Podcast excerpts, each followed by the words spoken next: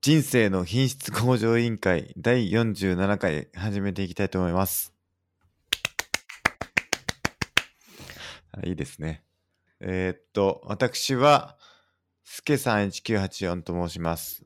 えーえー都内でプログラマーをしてまして、えー読書が好きで、最近は、あーあのー論理学と奇弁の本を読んでるんですけど、奇弁、なんだったっけなえーっと、なんだっけ、論より奇弁っていう本と、えーレトリックと奇弁っていう本を読んでですね、まあ、あの、まあ、そういう感じで読書をしてます。で、えー最近は人生の意味は何なのかということに興味を持ってて、まあ、あの、どうやったら人生が良くなるかということを興味を持ってやってます。で、えーバイブルは1日回出力班長となっておりますので、どうぞよろしくお願いします。はい、D マゴットです。えー関東でエンタメ系のとある会社で会社員やってまして、あと、えー哲学が大好きで、哲学で大学も卒業しました。あとは格闘技が大好きで、特にグラップリングっていう寝技の格闘技が大好きです。あとはゲームが大好きで、最近はスマブラとかよくやってますね。あとは最近ちょいちょいですけどノート書いてます。よろしくお願いします。こんなんでいいんですかうん。まあ YouTuber はもっとテンション上げてますけどね。ああ、そうっすか。もうこんなもんじゃないと思いますけど。難しいですね。やっぱテンション上げるっていうのは、前回ね、はい。あの、テンション上げていった方がいいっていうことで、拍手をしようとはい、いうことを言ってましたけども、どうですかね。拍手、そうっすね。あと、笑い声も結構 楽しみなんですけど、あれ、はい今日配信したやつ入ってるんですか、あれ。あ、あの、探したんですけど、はい。入ってないですね。今日、今回はまだ。残念。ええなんかいいのが見つかったら入るってことですかそうですね。そうですね。ちょっとフリーの音源でいろいろ見てたんですけど、はい。ちょっといいのがなくて、うん今回は見送ったって感じですね。なるほど。うん。いいの見つかるといいっすね。そうですね。それか今度収録しますか。ああ、やりますか。ちょっとみんなでね。何人か集まった時に、確かに、それいいかも。わはははみたいな。そうしましょう。はい。で、えっ、と、僕たちの、えっ、と、ポッドキャストの、えっ、と、公式サイトが、えー、scrapbox.io、えースラッシュ IQOL という公式サイトがありますので、まあ、そちらもよければ見ていただければ、各回に何を話したかっていうことをね、あのー見れるようになってますので、まあ、そちらも合わせてご覧ください。あとですね、ツイッターもやってまして、ツイッターは IQL2019 という、えー、ツイッターアカウントでやってますんで、そっちもよければあのフォローしていただければなと思います。あれこんだけでしたあ、そっかそっか。あと、ハッシュタグですね。ハッシュタグが、シャープ i q o l というハッシュタグをつけていただければ、えー紹介させていただいたり、議論させていただいたりできますので、よければツイートしていただければなと思います。はい。よろしくお願いします。よろしくお願いします。じゃあ、えっ、と、お便りコーナー行きましょう。はい。えーどうしますか今週のお便りお願いします。はい。じゃあ1つ目、D マゴットさんのバイブルは何ですかということです。あれ、これどこで来てたんですかえーリプで来てましたね、ツイッターあの。はは。なるほど、なるほど。まあちなみに、スケさんは毎回、あの、班長、今日言いましたっけ言ってます。一日外出力班長がバイブル。うん、ですけど、僕のバイブル考えたんですけど、そもそもバイブルってどうなればバイブルなんですかね。ああ、座右の銘ってことですよね。座座右右のの銘銘っていうか、座右の書か。っほう。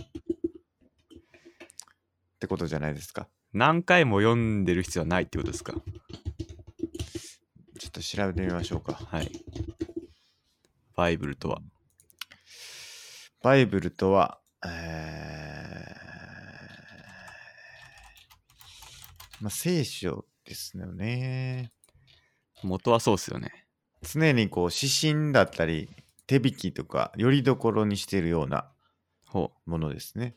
何かこう人生で迷ったりとか困ったことがあったらそこに戻ってくる、まあ、そういうようなもので、じゃないですか。なるほど。うーん。まあ、なんだろう。大好きな本としてあげれるのは、あの、池田明子様の、前言ったと思うんですけど、はい、大好きな池田明子様の本は、すごいいいなと思いますね。よく読むんですかよくでもないですけど、ええまあ一番いい本っつったら、それが上がるかなとは思いました。なるほど、いなるほど。まあちょっとね、真面目な話、なんですかね、僕のバイブルは。一日は外出力班長ではない、 うんではないですね。ないんで すか残念だな。うん、多分ですけどね。本当の、本当の意味でのバイブルはほう。違うのかなというふうには思いますね。はい。何ですかね。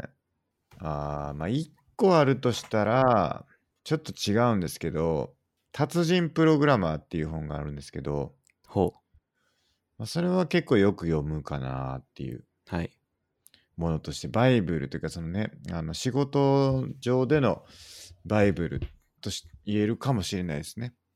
それはどれ、どんなとこがいいんですかちょっと古いっちゃ古いんですけど、エンジニアとして、あのー仕事にどう取り組んでいくかっていうことを、あのーまあ、書いてある本なんですけど、はい。まあ、なんか読むたびに発見がある的なうーん。感じですね。やっぱりこう、自分の習熟度によって、やっぱり考え方とか感じ方というか、読んだ時の印象みたいなのが、はい。まあ、結構変わってくるかなと思うんで、はい。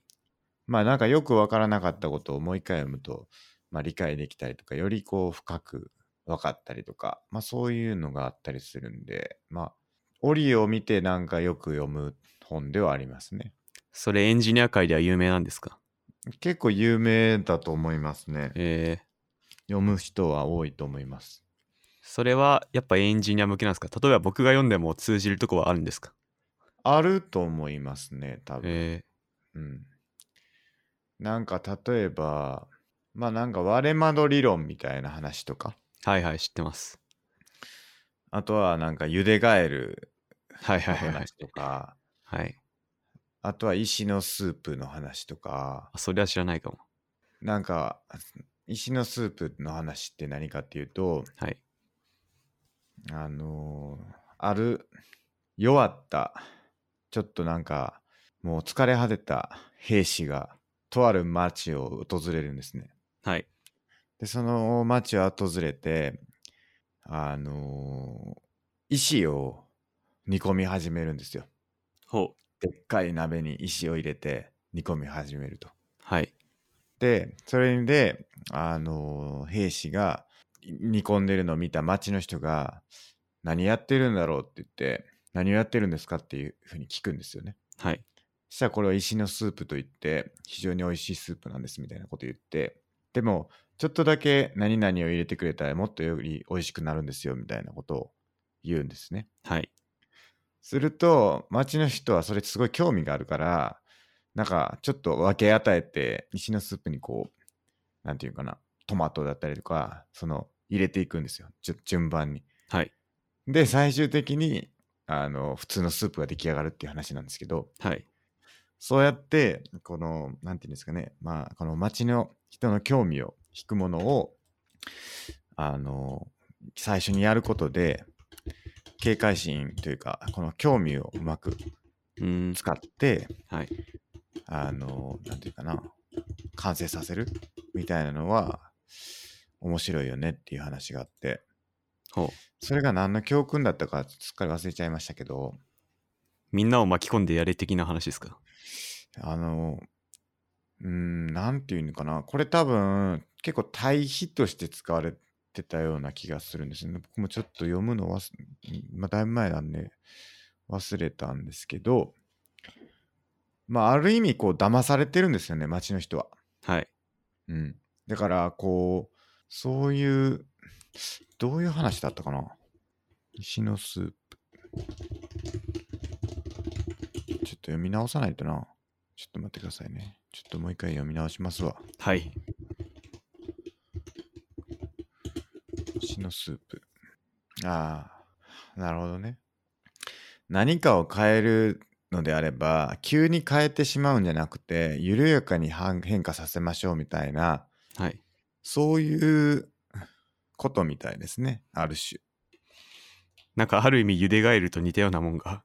あ、そうなんですよ。ゆでガエルと似てるんですけど、はい。ちょっとなんか、なんていうのかな、茹で返るっていうのは、どっちかっていうと、なん、なんていうのかな、その、 確かですけど、はい。ちょっとずつの変化に気づかずに、あの、大きな被害を被ってしまってるっていう、ネガティブな印象があって、はい。要するにカエルはなんか茹でられてるのに気づかず、ちょっとずつ悪化していって、はい。最終的に死んでしまうわけですよね。はい。だから、なんだろう、その変化にちゃんと気づかないと、えらいことになるっていう話だと思うんですけど、はい。その逆で石のスープっていうのは、ちょっとずついい方向にしなっていっていくっていうか、うんまあそういういい方向にするために、ちょっと人を巻き込んでいい方向にしていくっていう、ちょっと逆のニュアンスがある。なんだけど、やってることは基本的に一緒っていううんふうに僕は捉えていて、だからその時にどっちの立場になりなるかっていうことでもあると思うんですけど、はい。だから石のスープで村人っていうのは実はカエルのスープの中のカエルと言えるかもしれないですうよね、ん。気づかずに騙されてやっちゃってる、まあ、どっちの方向に行くかっていう話で、やってることは同じってことですか。うん、ですね一緒の話だとは思いますねう,、ん。なるほど。うんねちょっと僕ももう一回読み直さないといけないですけどまあはないんかそういう偶話とかを入れつつまあそれをこうソフトウェア開発に置置き換えるとというかどういうふうに捉えられるかみたいなことが書いてありとかしますねほう。なるほど。うんうんバイブルって言ってる間に割にうる覚えっていうんだけがちょっと気になりますけどね。まあ僕も生田明子様の本たくさんあるんでだいぶうろ覚えですけどね。でもやっぱ本っていうのはうる覚えなもんなんですよね。ですね。だからこう読んだ気になるとか分かったつもりになるんだけどこう人に説明しようとすると急に難しいっていうことが多いなっていうふうに感じますね。やっぱそこでスクラップボックスですね。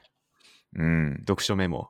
そ僕もあの、スケさんが読んでおすすめしてた、あの、フィードバック入門とか読んでるんですけど、う。はい。ちゃんと読書メモつけてますよ。ああいいですね。なんかいいなって思った、なんだろう、言葉とか、はいはい。これ、こ重要だなって思ったとこはメモっていくみたいなはいはい。ことしてます。おすすめですね、僕はもいそれは。うん、でもそうやった上でさらに読んだ内容を人に説明するっていうのが結構大事だなと思いますね。人に説明することを。うん。うんじゃないとやっぱ本当に理解してるかっていうとちょっと怪しいなっていうほ気がしますね。う。はい。例えば僕が今読んでる本の論理学と奇弁の本なんだっけ奇弁とレトリックだっけはい。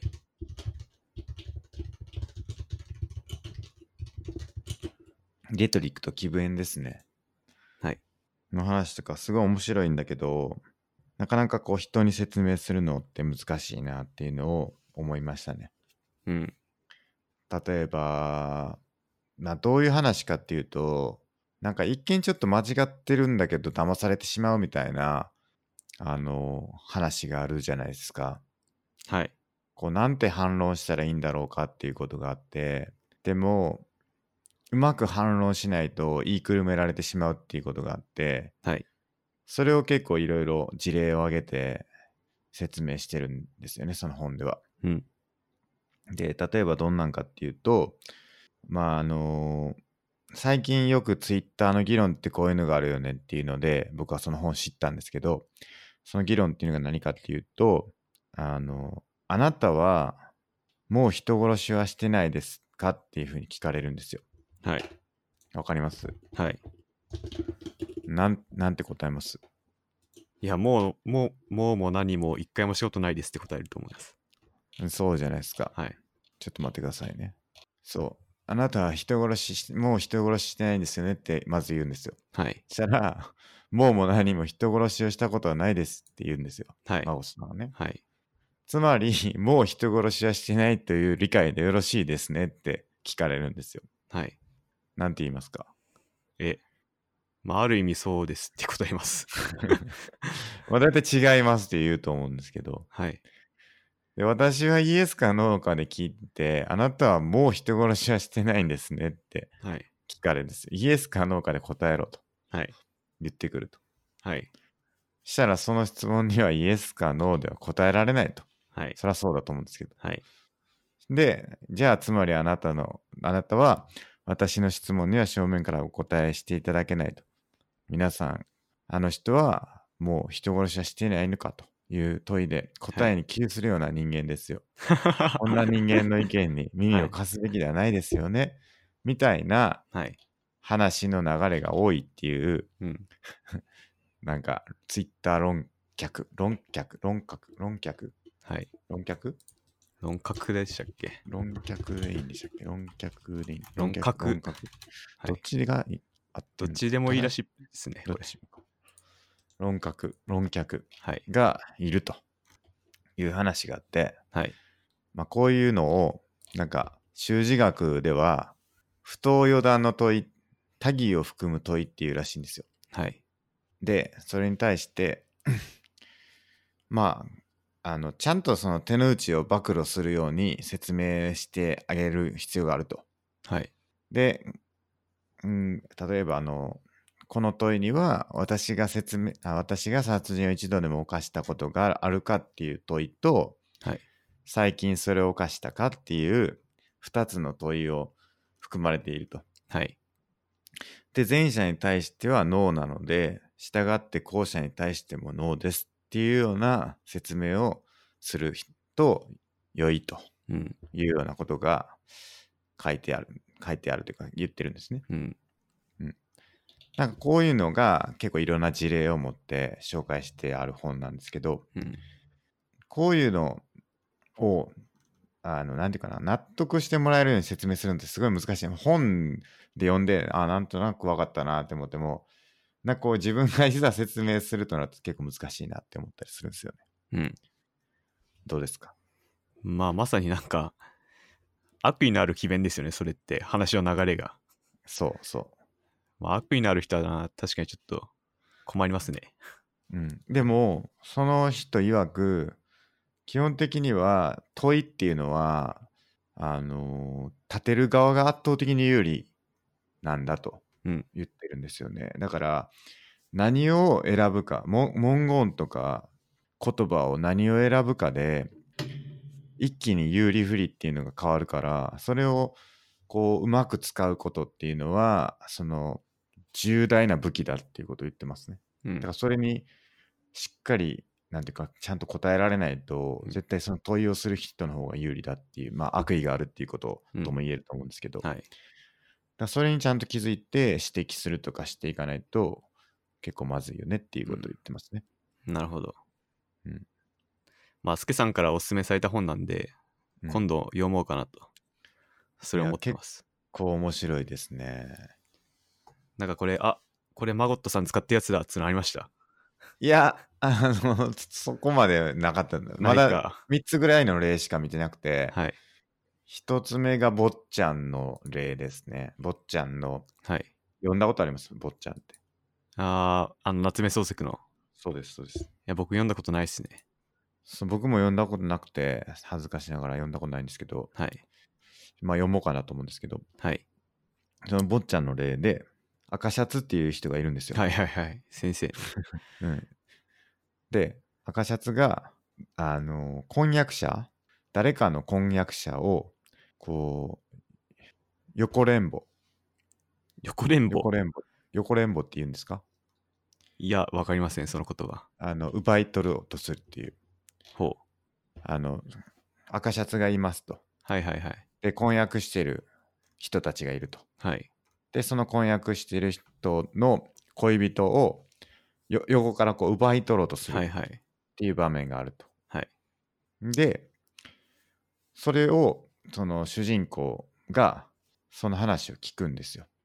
はい。その赤シャツが奪い取ろうとした人の婚約者の下宿先のおばちゃんに主人公はその話を聞くと。赤シャツがなんか横連もしようとしてるらしいですよみたいなこと聞くと。はい。で、それを聞いた主人公が赤シャツのとこに乗り込んでいって、お前一体なんてことしてるんだみたいなことを言うわけですよ。はい。いや、それは、で、赤シャツは、いや、それは誤解だと。そんなことはないと。うんいうようなことを言って。そしたら、坊ちゃんは、それに対して、いや、私はあの人から聞いたんだと。下宿先のおばあちゃんから聞いた、そういうふうな話聞いたんだっていうふうに言うわけです。うんそれに対して赤シャツが、いやいや、君は、その、下宿のおばちゃんの言うことを信じて、教頭の、あなたの学校の教頭の先生の言うことは信じないんですかみたいなことを聞くわけです。ちょっと正確な文言を。ちょっと、ちょっと取ってこよう。ちょっと待ってください。はい。そう。で、まあ、あなたのおっしゃる通りだと、下宿屋のおばあさんの言うことは信じるが、教頭の言うことは信じないというように聞こえるが、そういう意味に解釈して差し支えないでしょうかっていうふうなうんことを言うんですよ。うんこれってなんかすごい不思議な問いなわけですよね。つまり、つまりあの比較対象がその要するに下宿屋のおばあさんっていう人と教頭の言うことっていう風あの一見なんかこう権威がある人の言うことの方が信じた方がいいよねみたいなことを比較してるんだけれど、はい。いや、本来は全然違う比較で、これっていうのは、その、下宿のおばあさんっていうのは、第三者なわけですよね。全く関係ない。この当事者とは全く関係ないし第三者なんですよね。はい。なんだけど、教頭、あなたは関係者やんっていう話なんですよね。はい。横連合しようとしてる関係者が否定してるんやったら、当然そっちの方が信じられないよねっていうことになるじゃないですか。はい。全然関係ない人が言ってることと当事者が言ってることやったらそれはその言い寄ってるまあ当事者で言い寄ってる人っていうのであればあのそれは当事者の言うことの方が信じられへんのは当たり前やんっていう話なんですけどうん。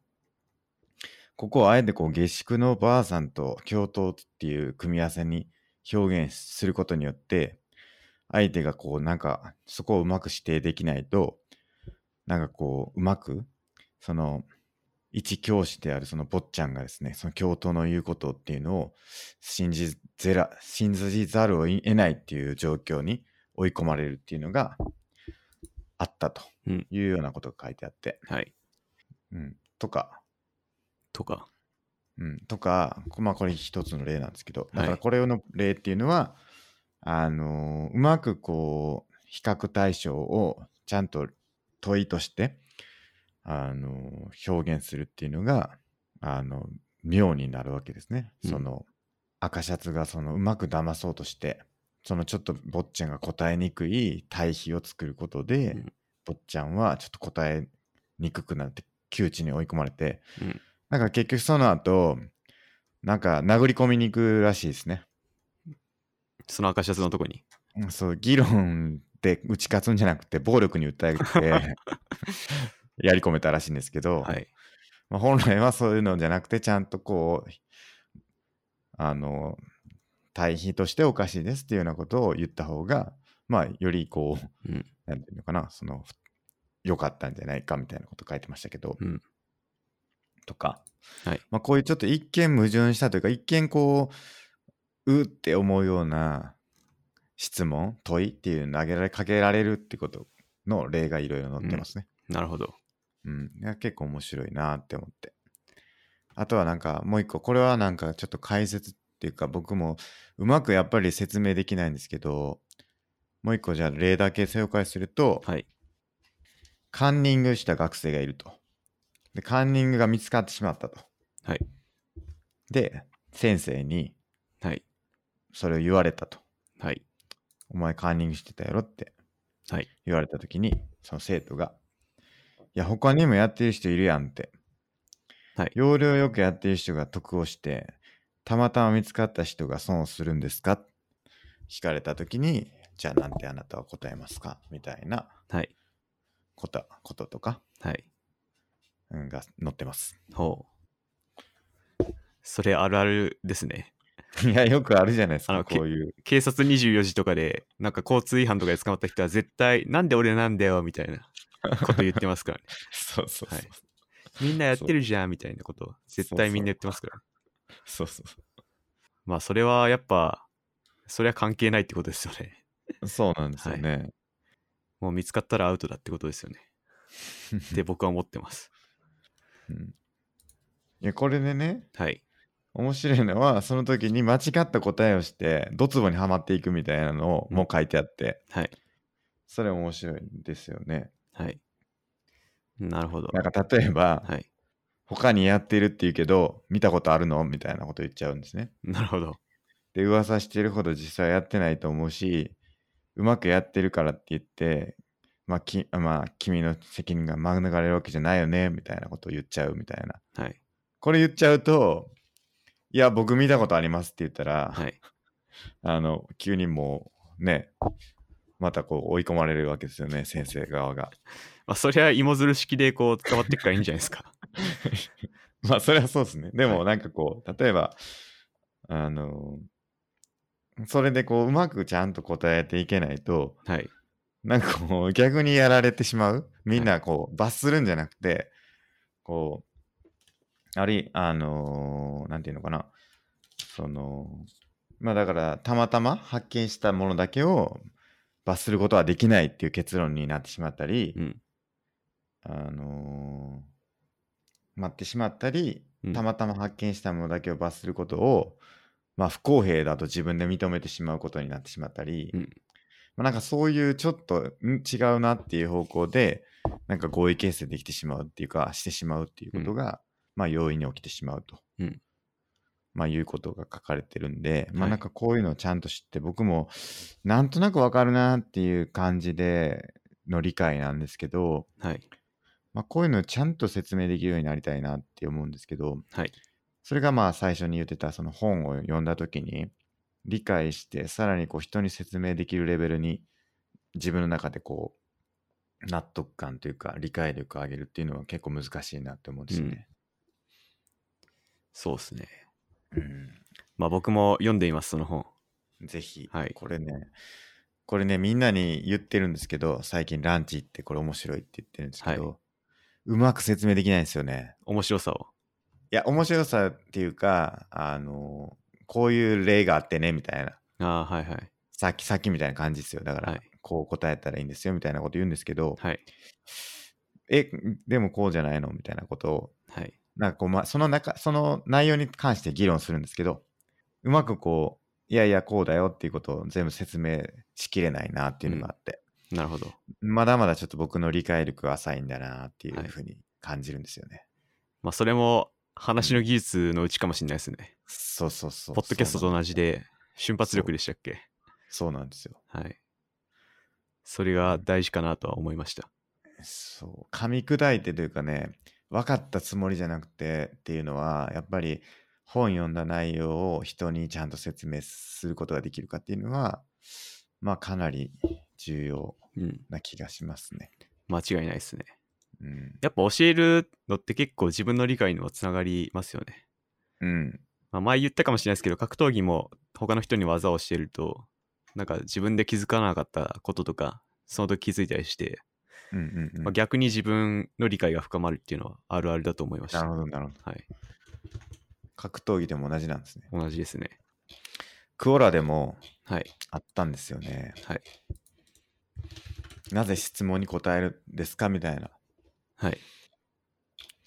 載ってないかなちょっとすぐに見つからないかな。な理解力が上がっていくからっていうことをはい。が書いてあったんですね、まあ、一言で言うと。はいはいはいはい。でその物事の理解っていうものの段階があるっていうような話があってはい。なんかそれがどっかにあったっけなクオラって Google に引っかからないんですよね。そうなんですか。 めっえちゃー、不便じゃないですか。クオラの中でも検索とかで引っかからないそうですなんかいや、それでね、結構うまくできないんですよね。ちょっと出てけないな、出てこないな。残念。うん。まあなんかそういうようなことがあったんですよね。はい。というので、ちょっとい一番最初にまで戻しましょう。バイブルは、えーっと、池田明子さんですか。はい。やはり。僕はそうですね。うん。スケさんは何でしたっけ達人プログラマー。はい。ということですね。うん。一つは。うんいや、いくつかあると思うな。はい。うん。なんだろうな。ちょっと池田明子さんの本の紹介とかも聞きたいですね。ああ、そうですね。うん。まあでも今パッと話せる本がないかな。うん。まあでも大体どれもいい。どれも素晴らしいです。読みたいですね。はいぜひ。まあ、やっぱ本物を哲学してんのはこの人だなって思いますね。なるほど、なるほど。い、いですね。もう何でもいいんで一冊ぜひ読んでください。わかりました。はい。読みます。はい。はい。以上ですか、お便りは。はい。以上です。一通だけでしたね。じゃあ、100のリストいきましょうか。はい。ちょっと、100のリスト僕、なんかあるかなはい。うーん、ちょっと一回、今見ますね。はい。うーん。リストに書いてなかったスクラップボックスで登壇するっていうのがあるんですけど、はい。登壇はしてないんですけど、漫画になりましたね。はい。見ました。見ました。あれが全てですかあれね、なんか僕が聞いてた話だと本になるって聞いたんですけど、はい。ちょっとわかんないですね。いつそれが本どうなったかは。はい。一旦僕のパートは以上ですね、あれで。ああ、なるほど。うんいろいろな企業訪問してって、はい。で、僕のパートはあれだけなんですけど。あの、スケさんの絵がですね、うん。あれ、どうですか本人的には。どういうことですかあの、率直な感想をお聞かせ願いたいです。なあ、率直な感想としては、 はい。結構よくいそうやなっていう感想ですね。なるほど。ええうん。多分結構い、ああいう立ち位置のキャラクターとしてよく出てくるはい。キャラクターかなっていうふうには思いましたね。まあ確かに。うん。まあ、そういうことじゃなくてですか。ああ、いや、まあそれで大丈夫です。あの、なんか、まあ確かに普通っていうのは間違いないかなと僕も思いました。 なんかもうちょっと尖ってる方がある意味面白かった確かなに。あもう一人の人がね、ちょっと尖った感じになってたんで、はい。まあ、それとの対比ってことなんかもしれないですけどね。はい。どっちも尖ってたらちょっとよくわからん感じになっちゃう から。まあちょっと真面目担当になっちゃったのかなっていう感じです。真面目担当寄りでしたね、僕の方はね。はい。ええっていうんでね、はいそれは出ましたと。はい。あと、そうだ。 一個今見たら達成してたわ。はい。肉味噌を作るっていうのがあるんですけど、はい。作りました、これ。味噌収穫して、なんか一手間加えて、それになったってことですかそうです。はい。あの、これは肉を炒めて、味噌と醤油とかいろいろで入れて、はい。混ぜて完成なんですけど、はい。これね、あの、すごい美味しかった。なるほど。うん。あの、豚バラ豚バラじゃない、豚ミンチか。はい。を炒めてね、味噌を入れてね、なんか醤油入れて、あとみりんとか入れたかな、砂糖とか入れたかな、忘れましたけど、あと豆板醤とか入れて、はい。あの、炒めて完成なんですけど、はい。これをね、ご飯にかけて食べたらすごい美味しかったですね。うーん。で、結構長持ちするっていうんで、まあ長持ちっていうのはそこまでじゃないと思いますけど、はい。まあ、なんていうかな、ちょっと作っといて、週末に作っといて、平日にちょっと食べるとか、はいはい。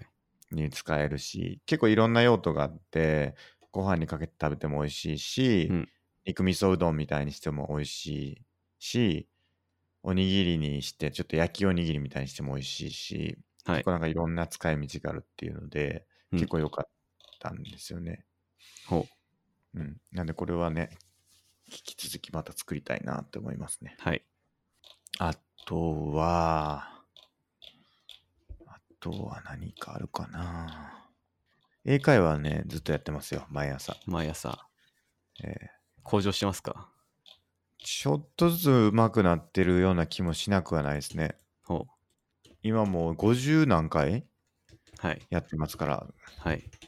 相当いってますよね。じゃあ最近習った新しいフレーズありますかあー英会話コーナーいきますか。英会話コーナー。はい。英会話、最近習ったフレーズ。何かあるかなうーん。ちょっと思い出しますね。はい。じゃあ僕一ついいっすかはい。あの、I'm down っていうのを習いました。 I'm down。はい。疲れてるってことですかいや、実は違うんですよ。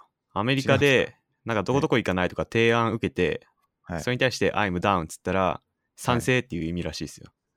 へえ、そう I'm down で。はい。それに乗ったみたいへー。なへえ、それは知らないな。い知らなかった。I'm down が賛成なんだ。はい。っていうことらしいです。なるほど、なるほど。それが最近習ったフレーズ一つ。何で習ったんですかあの、たまたまネットで見かけて、へえ、あこれどういう意味なんだろうなって調べたら出てきました。 I'm down。はい。 I'm down ですよね。はい。アップダウンのダウンです。な、な、どういうことなんですかなんか、むしろこう、なんか親指下に向けてブーイングしてるみたいなイメージありますけ ど。どういう風な流れでそういう意味を持ったのかちょっとわかんないですけど、 I'm down。はい。はい。まあ、イギリスでは通じないっぽいですね。アメリカの英語らアしいメでリす。カの、はい。本当だ。賛成、はい。なんでなんだろうね。 なんでなんですかね。自分は正直ダウンだからなんか調子悪いのかと最初思っちゃいました。はい。そんな感じしますよね。うーん。ぜひ使ってください。使います。まあ、アメリカ人にしか通じないかもしれないですけど。一個ありました、僕も。おクロスフィンガーズ。ああ、なんか、祈ってるみたいな。ああ、わよくわかりますね。はい。なんで知ってるんですかなんか、絵文字でありますよね、それ。あの、アップルとかう、んアンドロイドとか。なるほどね。はいグッドラックっていう意味みたいですね。はいはいはい。 I hope I can finish this task today. クロスフィンガーズ。はいはい。みたいな。そういう感じで使うみたいです。おなるほど。あとは I call the shots. へへわシかりョますショットコールをした。そんなんなんかね。いけっつったまあでもみたないんか、なんかでもね、ちょっと近い気がしますね。ほ to make the important decisions なんで、重大な意思決定をするみたいな、う。はい。みたいなニュアンスみたいですね。うん。あの、LOL で、あの、リーグオブレジェンズっていう、あの、はいゲームで、はい。今戦うぞとか、これやるぞとかいう、チームの指針を決めるのが、ショットコーラーって言いますね。うんうん。確かにでも、はい重大な意思決定っていう意味では確かにそうですよね。はいうん。それかなと思いました。確かに確かに。確かに。こんな感じですね。英語、僕は今回こんなもんですね。あんまできてないですね。はい。最近進捗を出せてない。なるほど。はい。でも、この喋る技術はちょっとずつ上がってるんじゃないですか。英語ですかはい。あ、英語ちょっとずつ上がってます。なんなんとなくこう、言い換えるみたいなことをできつつあるような気がしますね。ほう。いいっすね。最近気づいたことが、なんかあるんですけど、英語に関して。はい。なんかね、英語ってニュアンス含まれてるじゃないですか。大体の単語に。その、なんていうんですかはい。普通にですけど、まあ、あのーなんか、単語一個一個にはいはいは多い。分ですけど、はい。あの、それをあんまりよく分かってないから、うん。その二重になっちゃうんですよね。って多分ですけど。はい。だから例えばコールとか、はい。多分電話をするっていう意味が多分入ってると思うんですけど、はい。なんか倍、なんか倍テレフォンみたいなこと言っちゃうわけですよね。ほだから、馬から落馬するみたいなことう。を はは言っちゃうんですよね。ついつい多分ですけど。はい。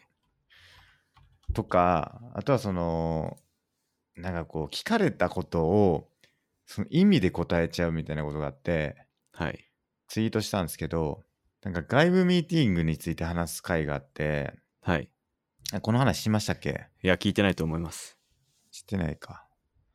外部ミーティングで、あの、外部ミーティングの話をしてて、はい。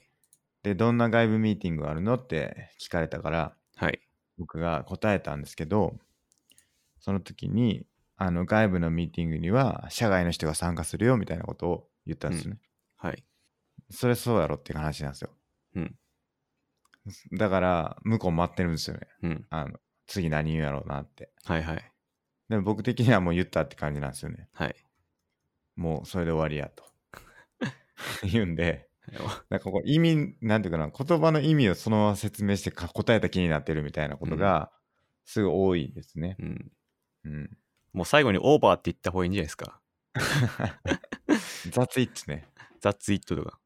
That's it って言ってますけど、はい。んって顔されますよ、大体。で、みたいな。 でっていう、その、関西人がオチ言わへん人に、はいで、で、どうしたんっていうのと一緒なん ですよ。それがすい。ごい起きてます。ほう難しいですね。そうですね。まあ、それなんかそこまでいくともう、なんだろう、英語力っていうか、言葉力みたいな感じになってきません。そうそうそう。ですよね。うん。てか普通に難しいんですよね、はい内容が。はいはい。なんて答えようっていう感じになるのが難しかったりもする。はい。うんえ、その表現する言葉選びってことですかどういうことですかいや、表現とかじゃなくて、はい。そもそも日本語でもなんて答えようって迷うやつは、もちろん英語でも答えられないってことですね。ああ、まあ、それ、言語力ですね、もうん。とか、あとか、あんま考えたことなかったこととかう。はい。ってことですね。はい。瞬発力ですね。まさに、はい。ポッドキャストで鍛えないと。確かに。はい。孫さん行きましょ僕もちょっとあんまちゃんとないんですけど、まあ、何々し続ける系とか、何々しない系とか、ちょっともう最後だから、う。はい。見てみようかなって思って、うん。健康で体型の維持っていうのは、ずっと維持できましたね。おー、素晴らしい。すけさん、どうっすか大人になってから、主に大人になってから体型変わったりしてますうん、微減、微減あの微妙に変わってますね。ああ、少しだけ減ってるって感じですかうん。いや、増えてる。増えてる。えー微増、微増。うん。ちょっとずつですね。あと体型は変わってないですかうんまあ、そこまで変わってないかな、大きくは。まあ、多分キログラムは変わってないとしても、こう、どっか痩せてどっか出てきたとか。あーあるかもしれない。はちいょっとずつ変わってきてるは、はい変わってきてますね。やっぱ社会人になったら、うんまあ、すげえ太る人とか、すげえ痩せる人とかいますからね。いますね。はい。まあ、それは防げたと、みんな素晴らしい。はい。はい。いうのが、まあ、1年でした。はい、あと、大怪我しないもありましたね。おー、はい。格闘技でも大怪我、骨折るとか、人体損傷とかはうんしてなかったんで、これうもんある意味良かったかなと。はいははい。い。いいですね。あとは、食中毒にならない。はいはい。これも達成できたと思います。いいですね。あの、前言ったか忘れましたけど、僕、鳥でカンピロバクターで高熱出したことがあって、はい。もうそれ以来もう生ものは絶対食わんぞと。で、食中毒にもならんぞと誓ってるんで、うんうんまあ、これ達成できたのは良かったかなと。 素晴らしい。はい。スケさん、食中毒になったことありますか食中毒はないですけど、牡蠣に当たったことがありますね。あ、それ食中毒で すね。完全にノロですもんね。確かに食中食中毒ですね。はい。ええノロ怖いですから苦ねし。苦しかったな、あれ、マジ で。もうしちゃお腹がめちゃくちゃ痛いんですよ。はいはい。うん。ほんま苦しい。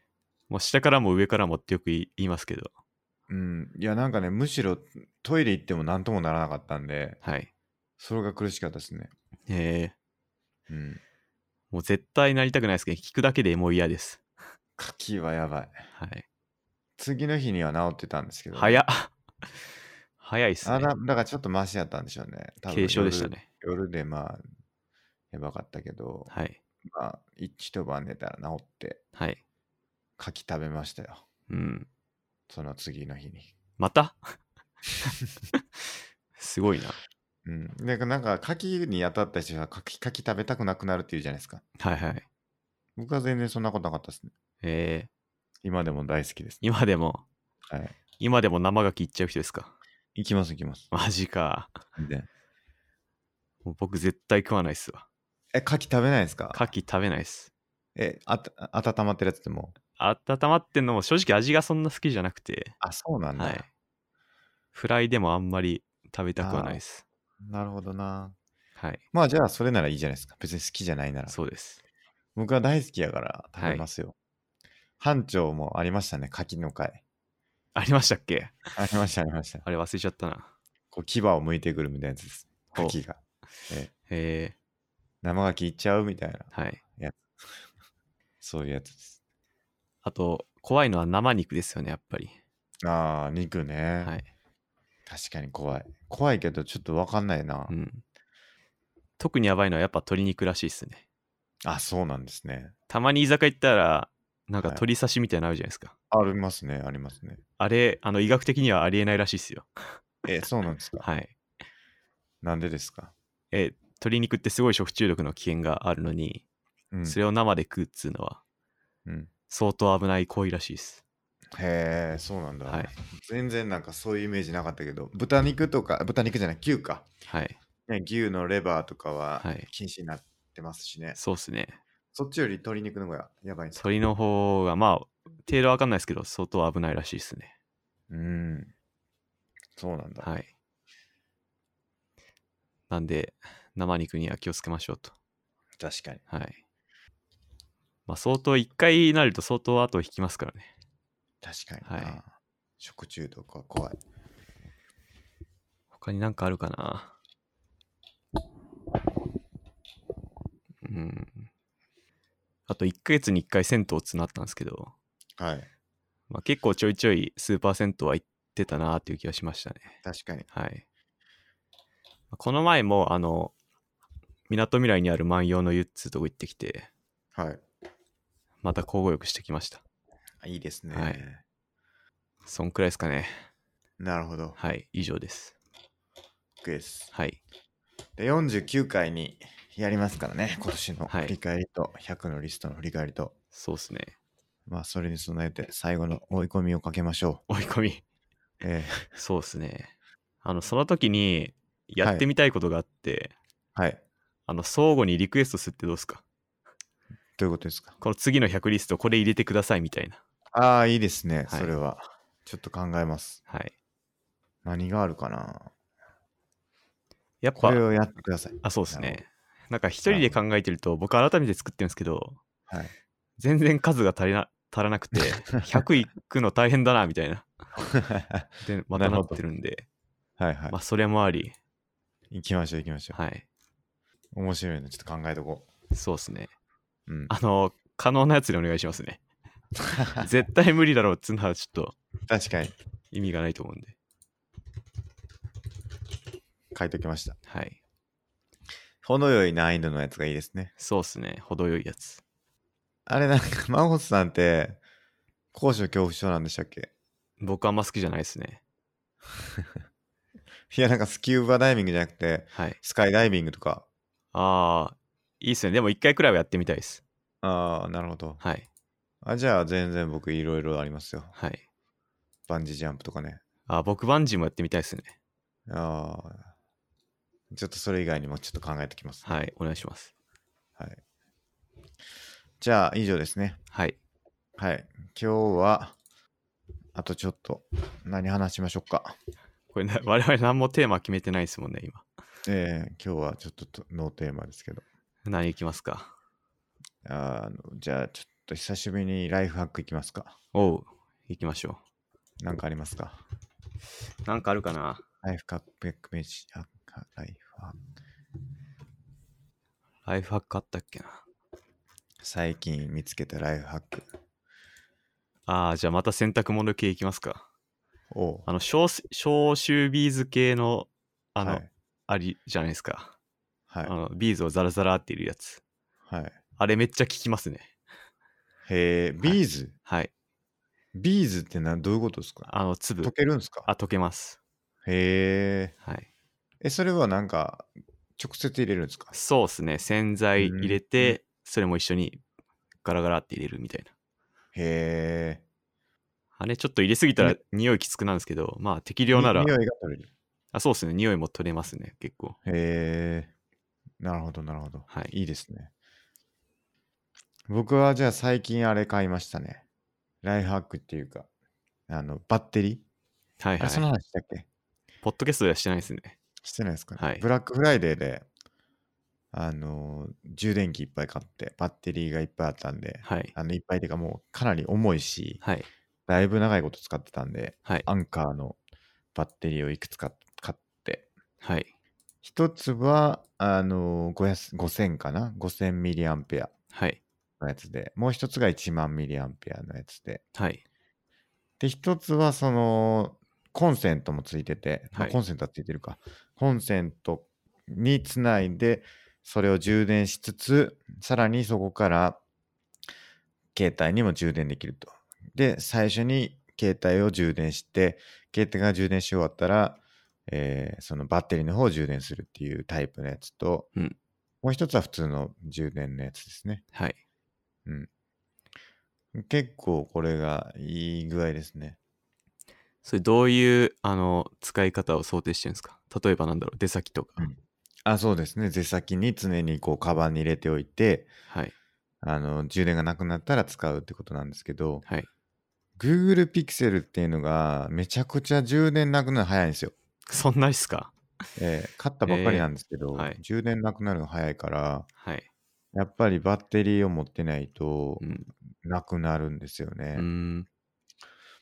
うんなかなか難しいのは、やっぱりこの充電側が充電されてないことが非常に多いっていうことなんですよね。そんバなッにテリーが。出番あるんですかバッテリーの。いや、バッテリーって多分、へたっていきますよね。多分ですけど。はい。何でもそうですね。そうですよね。だから、一回フル充充電してても、使わなかったら、どんどんへたっていって、はい。充電されてない状態になっちゃいますよね、多分ね。はいはいはい。だから、常にこう充電しておかないと、使いたい時に使えなかったりするのかなと思ってて。はい。だから、こう、持ってる時は充電されてないかもしれないし、はい。持ってても、あ持ってる時は充電されてないかもしれないし、充電するしてる時は持ってないっていう、うん。常にこう、なんていうかな、家にあって、はい。充電器に刺さってるからそもそも持ち歩いてないって問題があってはい。このバッテリーをこうどういかにフルの状態で持ち歩くかっていうのがはい。 めちゃくちゃ難しい問題なんですよね僕の中でですけど、これはねまだ解決に至ってないんですよなるほど。で友達があの解決策を一個持っててはい。あのケースが充電器になってるっていうやつなんですよね、はいはいはい。それはすごいいいソリューションだなと思っててはい。結局携帯持ち歩くじゃないですか。はい。で、モバイルバッテリーも一体になってると。はい。で、そこに、あの、携帯を充電しようとしたときに、そのバッテリーも同時に充電させる、されされるっていう仕組みになってるから、常に持ち歩いてる、かつ常に充電されてるっていうことをキープできるんですね。うん。これは素晴らしいなって思いますね。うん。うん。そまあやってないんですけど、僕は。一つ気になるのが、はい。そのケースにバッテリー入ってたら、重く、くなんないですか重いと思いますね。ですよね。ええ。相当重くて、そこだけが気になりました。なんか僕、そういう携帯売ってほしいけどな、むしろ。どういうですか重くていいから、はいはい。バッテリーめっちゃでかい携帯売ってほしいなって思いますけど。まあ、それ一つの答えがタブレットだと思うんですよね。あーあの、なる Kindle ほ Fire 10を僕最近買ったんですけど、どはい。バッテリーの持ちがめちゃくちゃ良くて、なるほど。 1日放置してもなんか数パーしか減ってなくて、はいはいはい。まあ、新しいのもあると思うんですけど、まあ、やっぱ物理的にでかいのが大きいのかなとは思ってますね。なるほどな。はい。でかい携帯買えばいいんか。そうです ね。でも iPhone。その分、はい。なんか消費電力も高そうですけどね。まあ、どうなんですかね。その、画面のでかさに比例するのか、比例しないのか。ね。はい。確かに iPad の充電って全然なくならへんなって感じはあるけど、はい。なんでなんでしょうかね。まあ、やっぱ物理的にでかいんじゃないですかね。ですかね。それか iPad ってその SIM 入ってないことが多いじゃないですか。多分 Wi-Fi はいはい。で使うだけだから、はい。その普段その持ち歩いてるときははい。ネットワークにつながらないから、こう、はい、変に電力を使わないとかがあるのかなとか思っああ。なるほど。たり、うんまあ、これやっぱ、スマホで電力ってどこで食ってるんですかね。わかんない。その画面なのか、内部的ななんか処理なのか、その、内部処理じゃないですか。モバイル通信なのか。多分。うん、だってゲームとかたまにやったらめっちゃくちゃ熱くなるやつありますよ あね。りますね。 やばーってなって。はい。明らかリークしてるやんっていうはいはい。やつとかあるから、はい。発熱してね、あんなんよう思えへんなって思いますけど、はい。うん、まあ、だとしたら、あの、でかくなっても、そんうなん消費電力は変わんないなら、確かに確かに。物理的にでかい方が有利うん、かもしんないですね。確かに。はい。いや、なんかこれいい方法あったら教えてほしいですね。いまだにやっぱり充電はしないといけないし、はい。バッテリーの。はで、い。充電してたら持っていくの忘れるし、はい。持ってってたら持ってってたで、常につバッグに入ってるから充電されてないしっていう、はい。これをなんとか解決したいねう。ん。うん、わ、かんない。なるほど。もしなんかわかる方いたら教えてください。僕はもうこまめに充電するようにしてますね。うん、どこでもかしこでもとりあえずさしておあくみたい携な。帯自体を。はい。なるほど。今、会社にケーブルなくて、まあ、買えよって話なんですけど、はい。あの充電ケーブルがなくて、はい。充電できないんですよね、会社で。ああ、それはでかいかもしれないですね。だから朝に充電終わったばままで、はい夜まで行くんで、まあ、大体帰りの電車の中では、もう電池ないですね。うん。うん。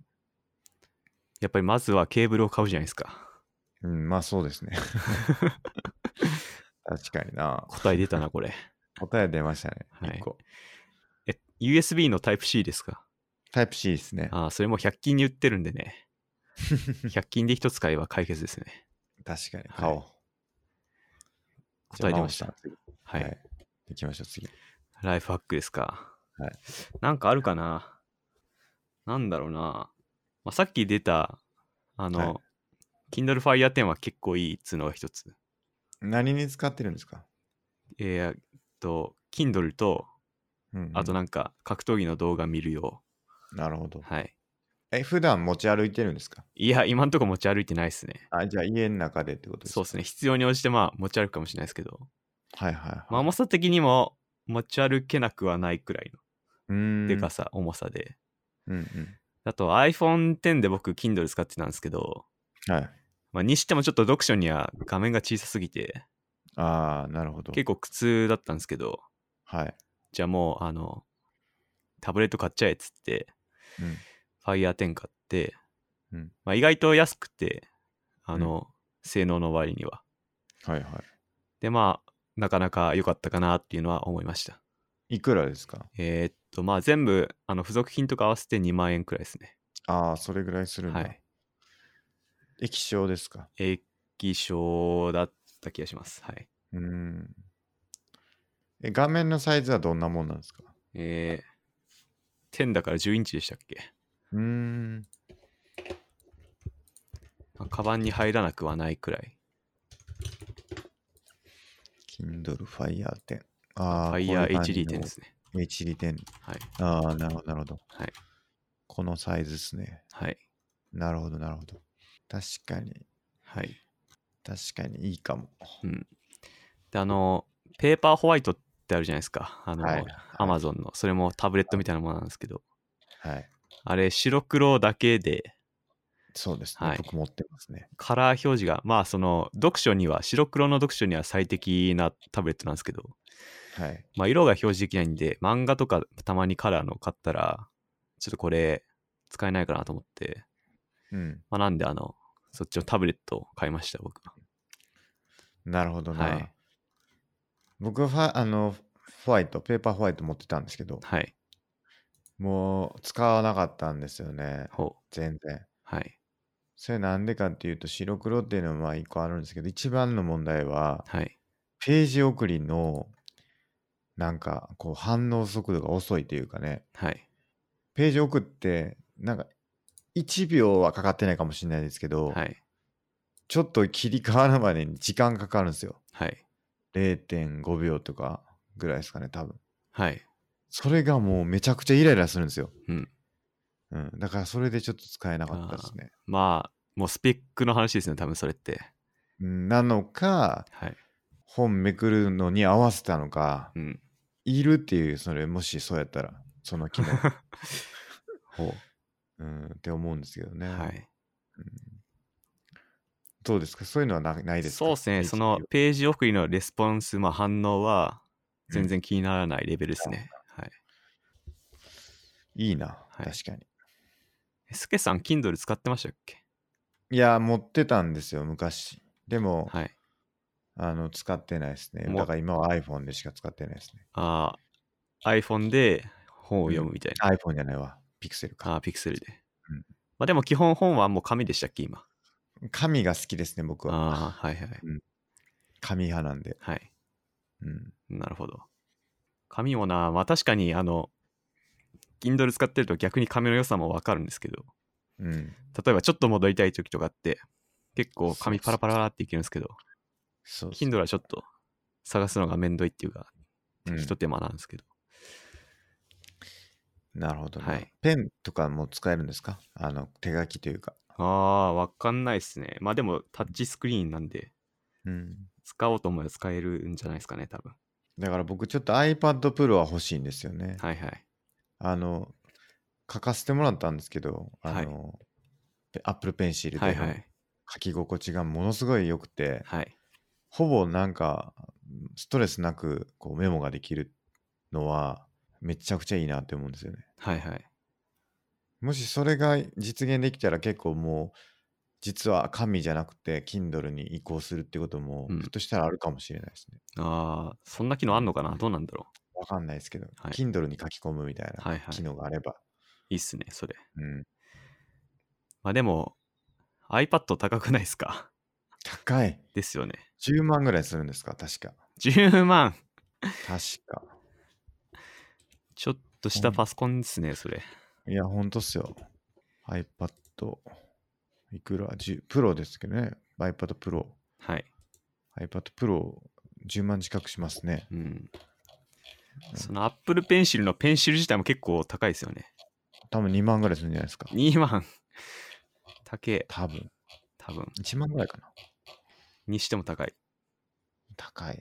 うん。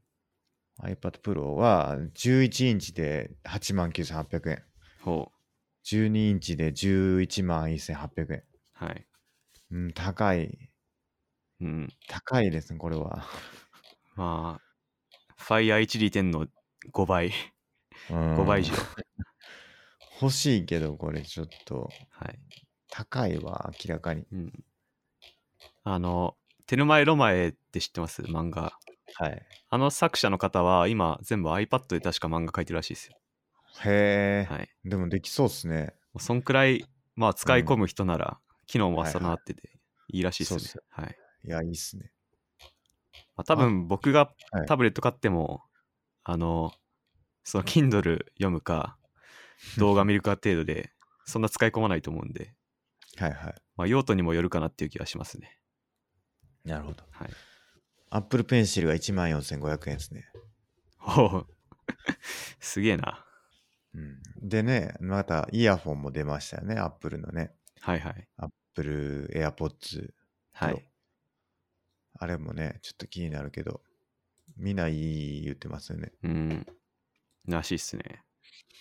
僕はだからその分、あの、5000円のアンカーのイヤホン、はい。セパレートのやつ買いましたけど、はい今んとこめっちゃ快適っすね。うーん。セパレートどうなんですかね僕セパレートの使ってないんですよね。くっついてるやつを使ってるんですよね。くっついた Bluetooth のやつですかあ、そうです、そうです。ああ、なるほど、はいなるほど。まあ、それもいいって言いますよね。はい首にかけれて。そうですね。うん。あとよくあるのが分離してるやつってなんか片方なくすとかよく聞くんで、ああ、なるほど。はい。確かにな。なのでくっついてればその心配はないっていう。うんうんうん。はい。なるほどな。あとなんかあるかな、ライフハック。ライフハック。最近僕ね、はい。あれなんですよ。トグルっていうのを使ってるんですけど、トグルとは。トグルって、あの、時間を管理するやつなんですけど、はい。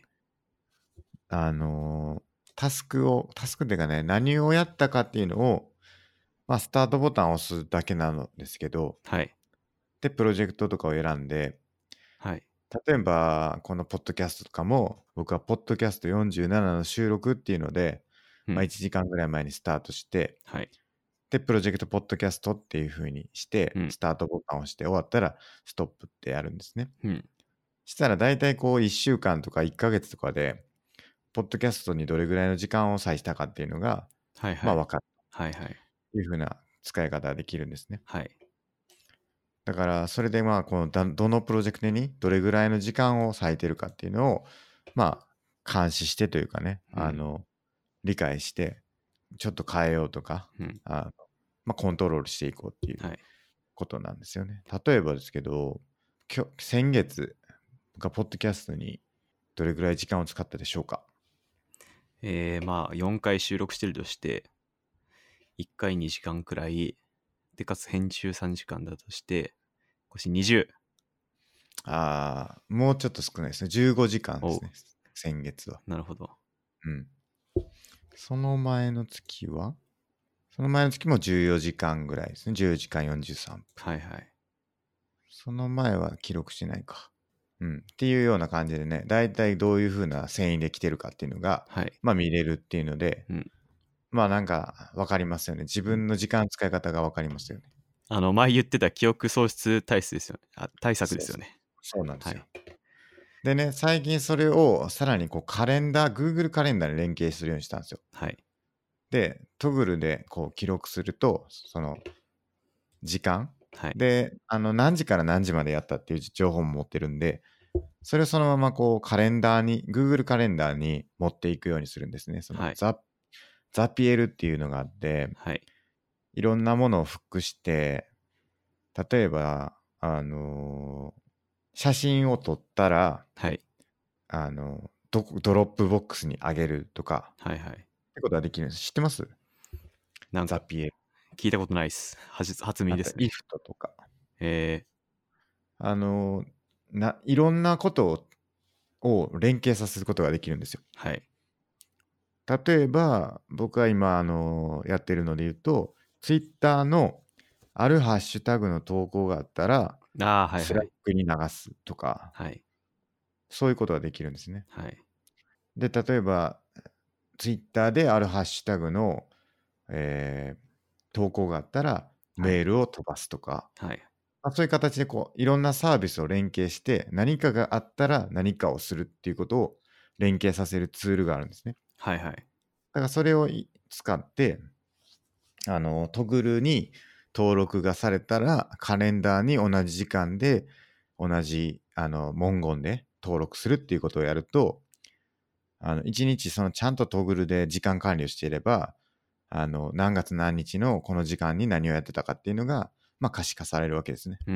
んそれによってこう自分のじ記憶喪失っていうのをはい防ぐほみたいなことを、まあ、やれるっていうんでね、結構い最近時間をちゃんとトラックしてるんですよね。うはいそれでなんか発見ありました自分こんなことにこんな使ってたんだみたいなうん、なんかやっぱりね、あの、ちょこっとやっぱ隙間があるんですよね、時間の。はい、ここ何やろってたんやろなって、多分大体ぼーっとしてるんですけど はいでやっぱり隙間があるから、はいちょっとそれを気をつけようみたいなことうをんやっぱり考えたりするんで、はいあの、それはすごいいいなと思いますね、うんやっぱり。なるほどうん。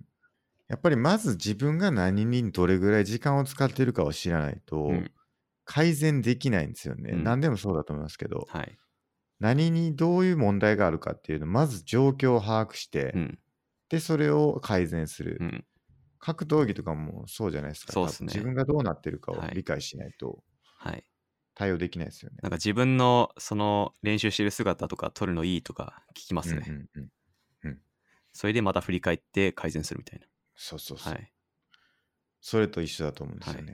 だから自動的に取って、自動的に上げる。うで、んそれを見るっていう。で、しかも普段使ってるツール、Google カレンダーとか僕普段使ってるんで、はい普段使ってるものにちゃんと反映されることで、毎日見るうんようになるっていうので、まあ、それが結構いいかなっていう感じですなるほどね。うん。まあその点ちょっとはい話が関連してるかもしれないですけど、はい。最近僕スマートウォッチ欲しいなと思っててああ、いいですね。なんかいいのないかなと思ってるんですけどはい。最近のスマートウォッチってなんかストレスの測定とかもできるんですよね、できます、できまはす。いなんかそれ自分の客観視に通じるものがあるなとは思いましたはい、はい、はいはい確かに。ガーミンとかはいはいそうですねできますね。あと階段どれぐらい登ったとか、はい降りたとか、歩いたはい距離とか、あとは心拍数とか、睡眠の状況とか、いろいろ取れるそまうですすよね。。あと、うんボディバッティとか言って、まあ、体のエネルギーがどれくらいあるかとかへえ。見えるらしいんで、確かに。あの、結構僕、夜まで会社いると、はいなんかありえないミスとかしてって、 へえあなりえるほどな。んだろう、結構変なデータを入れたりとかしがちで、はいはい。なるほど、なるほど。逆にそれボディバッテリーとか見たら今どうなってんだろうなみたいな思ってて、確かに確かはに。い、なんかそういうの導入したら面白そうかなと思ってうんうん。なんかいいのないかなと思って探してますあ、いいですね。はい僕も、フィットビットとはいガーミンは使ったことがありますね。どうでしたガーミンは結構良かったですね。ほうう ん。フィットビットはね、はいううんともすんともいかなくなって壊れちゃったんです よなるほどなんかね、一応ね、あの、防水って書いてるんですけど、はいなんかよやっぱり水が良くなかったんじゃないかなって感じなんですよ、ね。あーなんかよく水泳にも使えますよみたいなよくありますよねそうそうそう。はいガーミンは良かったですね。へーだから、そういう意味では。はいはい確かね、あのアップルウォッチはいアップルウォッチはね、睡眠とかも取れるみたい。さ、睡眠じゃないか、水泳はいはいどんだけ泳いだかとかはもい取れるみたいですね。結構僕もいろいろ調べたんですけどやっぱガーミンとかにもそういうのありますねうん。あとなんだろやっうぱ、ヨガとか、あえーいいっすね。はいいや、今ちょっと僕も調べてるんですけど、はいいやザピアってザピエルに登録できる、はいその、なんていうのかな、そういうウォッチ系のやつってなさそうですね。まあ、もしもそれスマホでスマホじゃないやスマートウォッチでできんならピピッとなんか触って登録みたいなそうそうそうこそとう。できればすごい楽ですよねそれもやりたい。だから、いつ歩いてたかとかを Google カレンダーに入れるんですよ、それから、はい経由で、例えば。はいそれができたらすごい面白いですよね。そうっすねで、Suica とかも連動できて、多分、はいはい Suica のどこの駅からどこの駅に行ったかっていうのの時間で見れるから、はいそれも Google カレンダーに突っ込むんですよ。したら、その日一日の行動が全部明らかになりますよね。そうっすね後から振り返った時に、はいあの、全部わかるってはい思い出せるってことができると思うんで、うん、それはすごいやりたいですね。ですね、僕もまたスマートウォッチ買うか。まあ、やっぱ最近の進化知ってると思いますようん。いろんな機能とかフィットビットがね、あの、Google に買われたから、いまたそれでまたどうなるかっていうのがありますしね。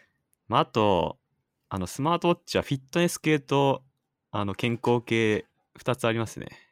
うーん。まあ、はい流派として。はいはいはい。結構スポーツ向けはもうスポーツ重視だったりとか、うんうんうん。なんかいろいろあるなとは思いました。え、マゴスさんはどっちがいいんですか僕はその健康向けのを探してますね。